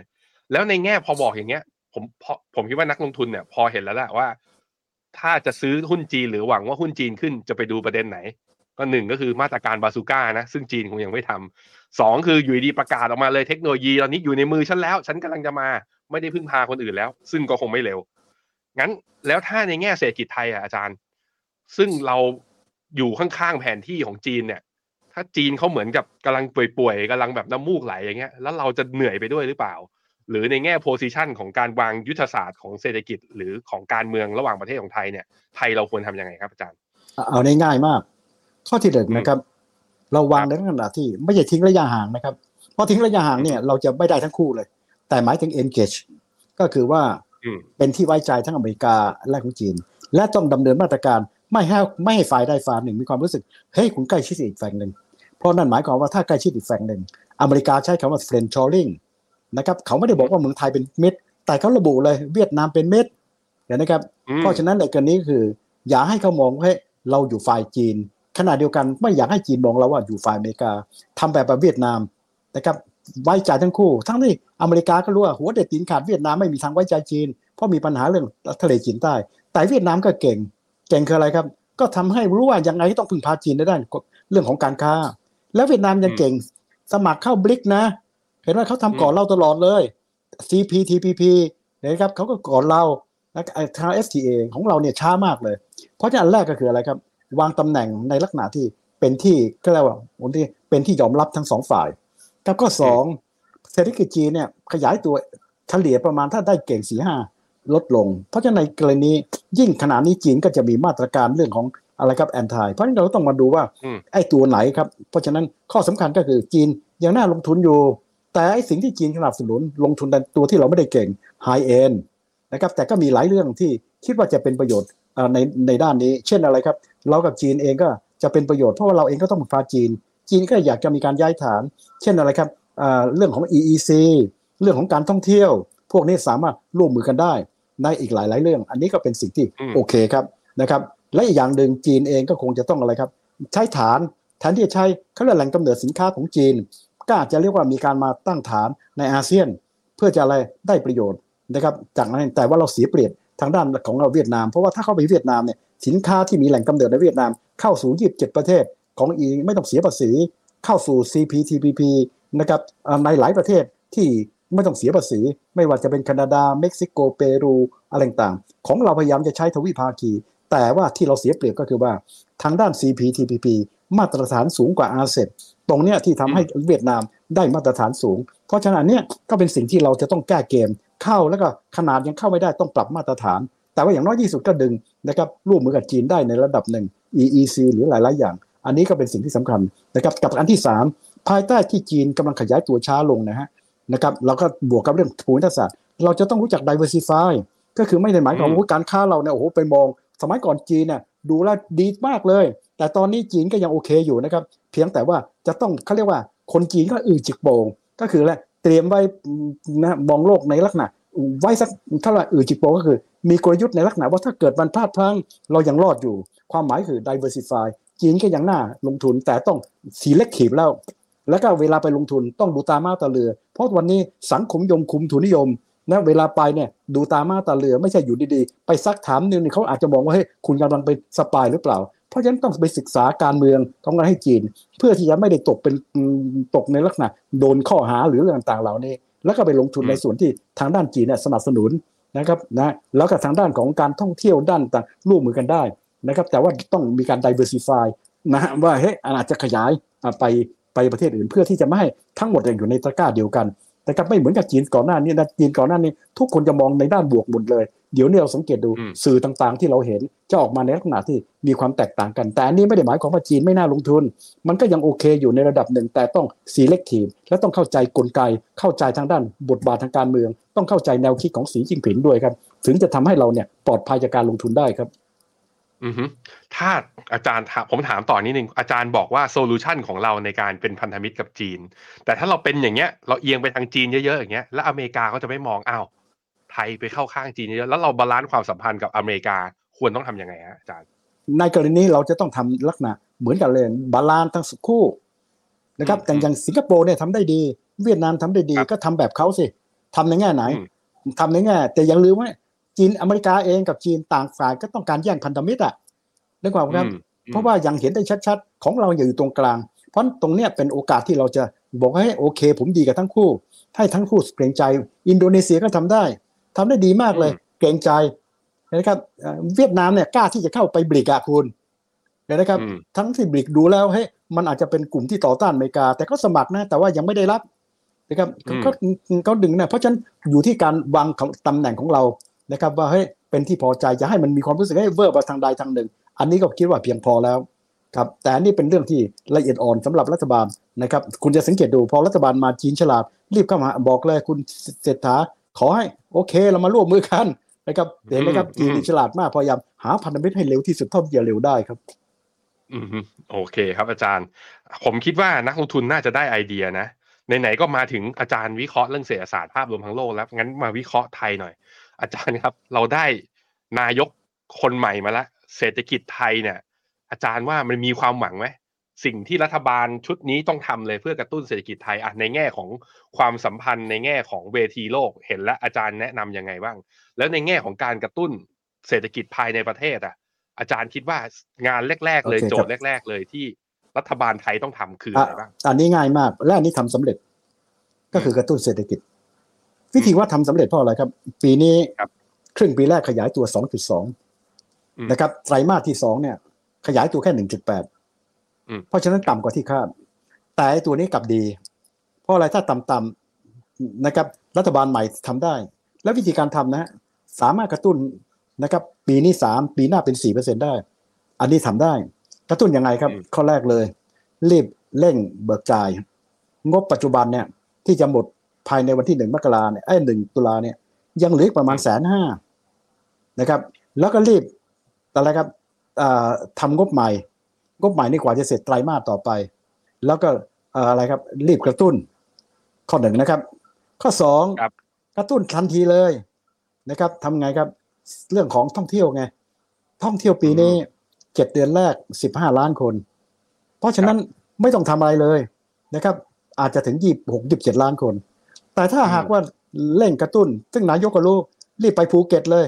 พอกระตุ้นปั๊บใช่เรื่องของอะไรครับ ตัวเนี้ยสามารถปีเนี้ยไปถึงยี่สิบเก้าสามสิบล้านได้ ปีหน้าอาจจะเข้าไปสี่สิบล้านได้นะครับแล้วก็อะไรครับแล้วก็ที่สำคัญกระตุ้นภายในอันนี้ได้ง่ายเลย เพราะว่ามันมีแค่นับ demand กระตุ้นเรื่องส่งออกส่งออกหกเดือนแรกแย่ห้าเปอร์เซ็นกว่า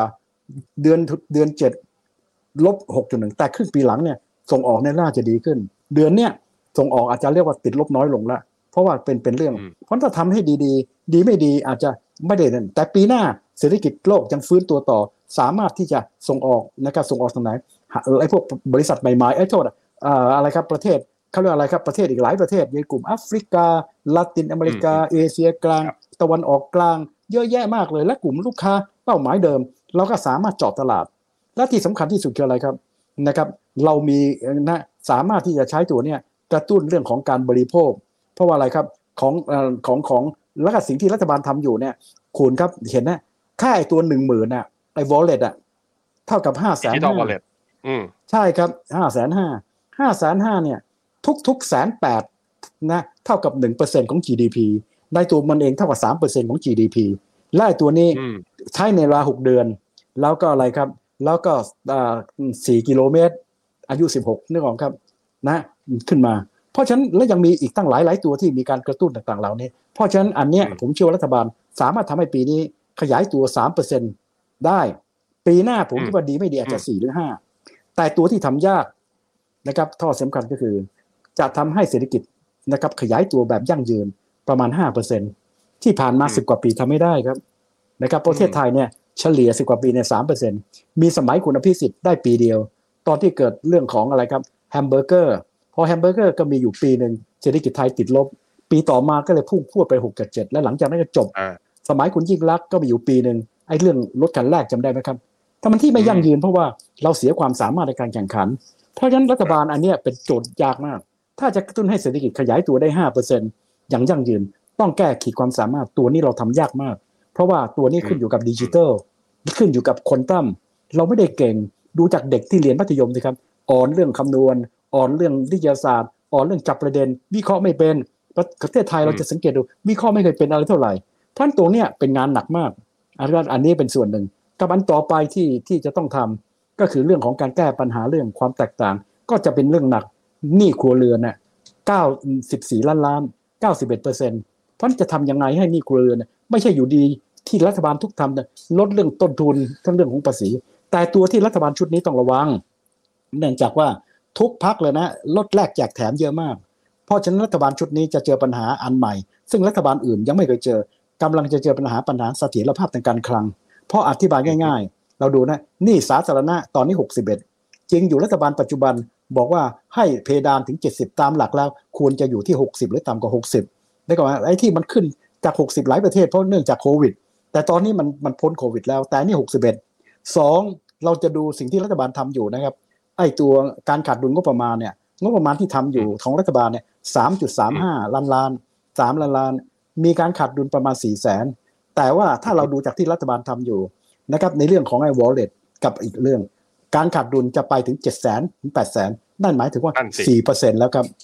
นึกออกไหมครับท่านสิ่งต่างๆเหล่านี้อาจารย์ยังแถมยังมีอะไรจะมีการปัญหายังมีการจะทำยังไงไม่ให้เกิดปัญหาเรื่องของเรื่องของเรื่องของอะไรไอ้ไอ้ตัวอะเสถียรภาพ กับสุดท้าย ก็คือว่าจะทำยังไงว่าที่จะอะไรครับ ที่จะปัญหาเรื่องอะไรครับ ไอ้ขีดความสามารถเงินเดือนขั้นต่ำเท่าไหร่ครับ เราดูหกร้อยบาทนะครับ แล้วก็อะไรครับสองพันห้าร้อยอ่าสองสองสองหมื่นห้า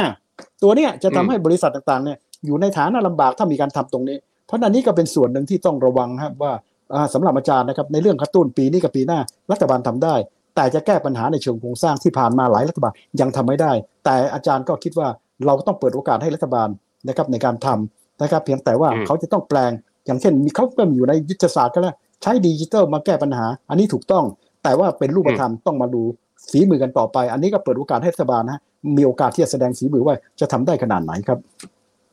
ดูแล้วถ้าเป็นอย่างนี้ อย่างน้อยๆ เรามีความหวังในระยะสั้นนะอาจารย์ แล้วก็ระยะใช่ยาวก็ดูกันต่อไป สอดส่องช่วยกันใช่ดูแล้วก็ให้กำลังใจไม่ว่ารัฐบาลจะเป็นยังไงนะ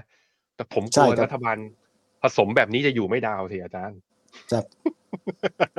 อะโอเค วันนี้ขอบคุณดรสมชายอ่าอาจารย์สมชายมากๆนะครับ ที่มาให้ความรู้แล้วก็ผมคิดว่ามาเปิดมุมมองอีกฝั่งหนึ่งนะ ของว่าเราวิเคราะห์จีนในฝั่งที่ว่าเรามองอย่างเป็นกลางมากขึ้น แล้วมองจริง ๆ แล้วถ้ามองจากอาจารย์ไออาจารย์วันนี้ผมคิดว่า เรานักลงทุนเนี่ยประหยัดเวลาในการหาข้อมูลที่อาจารย์มีเนี่ย โหไปได้เยอะโหเลยทีเดียว แล้วก็เมื่อกี้ผมสรุปไปประเด็นให้แล้ว เพราะว่าอาจารย์เนี่ย คือความรู้แน่น แล้วปล่อยออกมาแต่ละอย่างเนี่ย เพราะมันมีทั้งศัพท์เทคนิค แล้วก็มันมีทั้งหลายหลายประเด็นด้วย ผมจับประเด็นไว้ให้แล้ว เหมือนกัน ใครมีคำถามอะไรเนี่ย ก็อาจจะลองติดต่อและคอมเมนต์กันเข้ามาอีกทีหนึ่งและใครที่ชอบคลิปนี้นะ แล้วก็อยากจะให้ผมเชิญดรสมชายเนี่ยกลับมาคุยกันอีกทีหนึ่งก็สามารถทักกันเข้ามาได้ วันนี้ก็ลาคุณผู้ชมทุกคนไปก่อนนะครับ ขอบคุณดรสมชัยแล้วก็ขอบคุณ คุณผู้ชมทุกคนด้วย ขออ่าวันนี้ผมและก็ทีมงานขอลาคุณทุกอ่าคุณผู้ชมทุกคนไปก่อน สวัสดีครับ ครับ สวัสดีนะครับ ในโลกของการลงทุนทุกคนเปรียบเสมือนนักเดินทาง คุณหลักเป็นนักเดินทางสายไหน การลงทุนทุกรูปแบบเคยลองมาหมดแล้ว ทั้งกองทุนหุ้น port แต่ก็ยังมองหาโอกาสใหม่ๆเพื่อผลตอบแทนที่ดีขึ้น แต่ไม่รู้จะไปทางไหน ให้ Finnomena Exclusive บริการที่ปรึกษาการเงินส่วนตัว ที่พร้อมช่วยให้นักลงทุนทุกคนไปถึงเป้าหมายการลงทุน สนใจสมัครที่ f i n o m e f i n o m i n a e x c l u s i v e หรือ line at f i n o m i n a p o r t คำเตือนผู้ลงทุนควรทำความเข้าใจลักษณะสินค้า เงื่อนไขผลตอบแทน และความเสี่ยงก่อนตัดสินใจลงทุน